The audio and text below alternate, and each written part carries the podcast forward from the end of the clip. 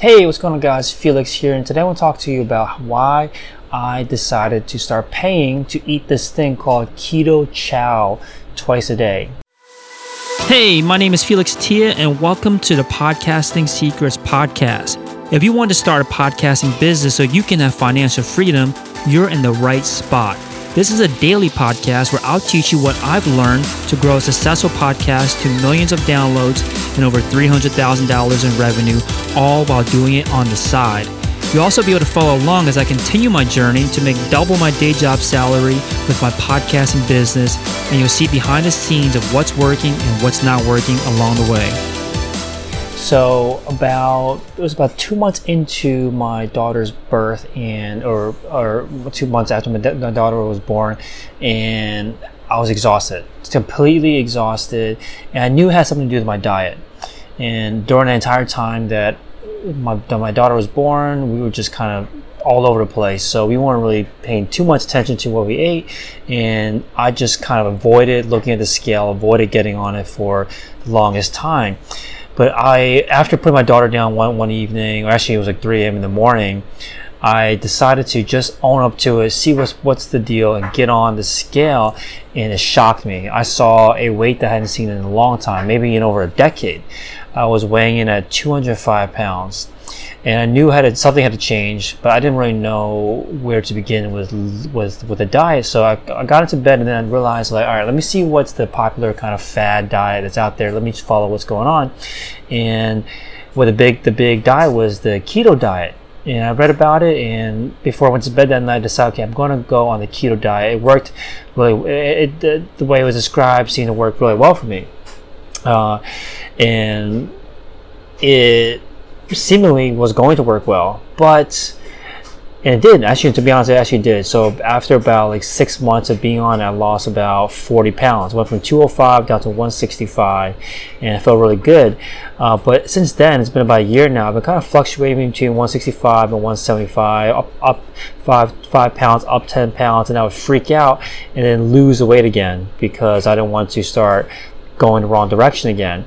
And but more recently, I started seeing a trend where it's going up, getting worse, and getting worse. Where I was gaining weight, gaining weight. And I almost felt like the willpower to lose it all, to go back on a strict diet, to cut cut back down on uh, the weight was slipping out of my hands. I was getting worried that I was going to not be able to return from the weight gain and I was a little bit driven by this motivation that you know it's uh, July right now, so summer's right around the corner.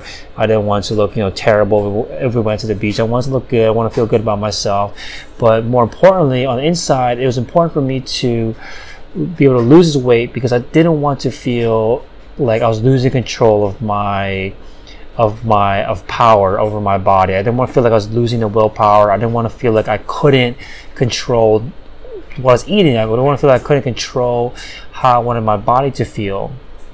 Um, so that was the the kind of internal desire that I had. And the issue was I kept on facing, I kept on facing all of these temptations in front of me all the time because I would go and order like a bunless burger or something uh, because the keto diet is basically about no carbs and I get bunless burger but it always comes with some kind of side right? Some kind of side order order of fries and what starts off as me eating one fry ends up with me eating the whole bag. As a matter of fact last night I ate a whole bag of fries so I felt like there's just too many decisions in front of me that to make in order for me to succeed. So I remember though that I started thinking like, what if there was a way to get rid of all of the decision making on my path towards my goal of losing weight? What if I didn't have to make a decision every day between a good food choice versus a bad food choice? And I remembered a product that I came across about a couple weeks ago called Keto Chow. It's basically like a Soylent or like a meal replacement for people that are on a keto diet and it is nutritionally sound or sorry nutritionally complete which means that i could eat that for three meals a day if i wanted to and be just fine uh, so uh, that was a plan. That my plan was to make my process of losing weight as brainless as possible. I did not want to make any decisions. I just want to eat this keto chow, keep my stay in my on my keto diet, and just lose weight that way. And it it it, I, I, that's what I started doing. I started doing that this week. I started cutting, cutting out all the other foods that I was eating and just eating the keto chow. And I think this is important because I'm now able to instead of trying to make a decision every day, just eat the keto chow and then by getting keto chow is almost like I'm paying to set up these guardrails in my life, these guardrails on the path towards my goal of losing weight. By setting up these guardrails, I don't have to make the decision every day about what to do, what not to do.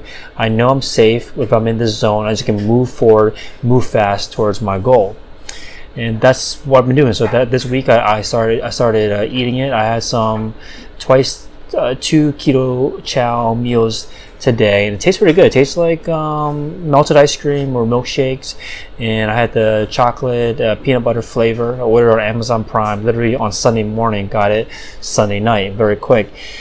And we'll see how it goes. You know, but I feel good, and that's that's that's kind of the uh, the plan moving forward. And the big transformation for me, the big realization was that I don't have an iron will. I don't have iron willpower. I don't. I can't expect me to be Superman and just be able to power through anything. Instead, if I have the option to pay and set up these guardrails in life so that I can know that I'm safe and confident on my path towards my goal, I'm going to do it. I'm going to make it so that my path is more secure and confident and set up this this path for me to go from where I'm at all the way to my goal. If I can pay to set those guardrails, I'm going to do it. That's the same thing uh, when I started podcasting secrets course was that there's just so many things out there, so much information out there on what to do, what not to do instead of doing that, I just asked the top podcasters how did they do? How did they launch their podcast? How did they get the first thousand subscribers? And built an entire course around that so that you can set up these guardrails. You can create the path from where you are to where you want to be with a successful podcast that has your first thousand subscribers. So if you're thinking about starting a podcast, you don't know where to begin, you feel like you are getting false starts, you don't know what equipment to get, you don't know how to grow it, how to market, how to monetize it, make sure to grab the free book over at podcastingsecrets.co and we talk all about it. And again, check out the link uh, in the description, podcastingsecrets.co. Grab the free book and you can set these guardrails so that you know and feel confident that whatever you do, you'll be on the path towards success because this is a proven path. These are guardrails that you don't have to make a decision every day. You don't make a ton of decisions yourself. The decisions have already been made for you. You just got to come and do the work and launch your podcast. Hopefully, it helps you out, and I'll talk to you guys soon. Take care.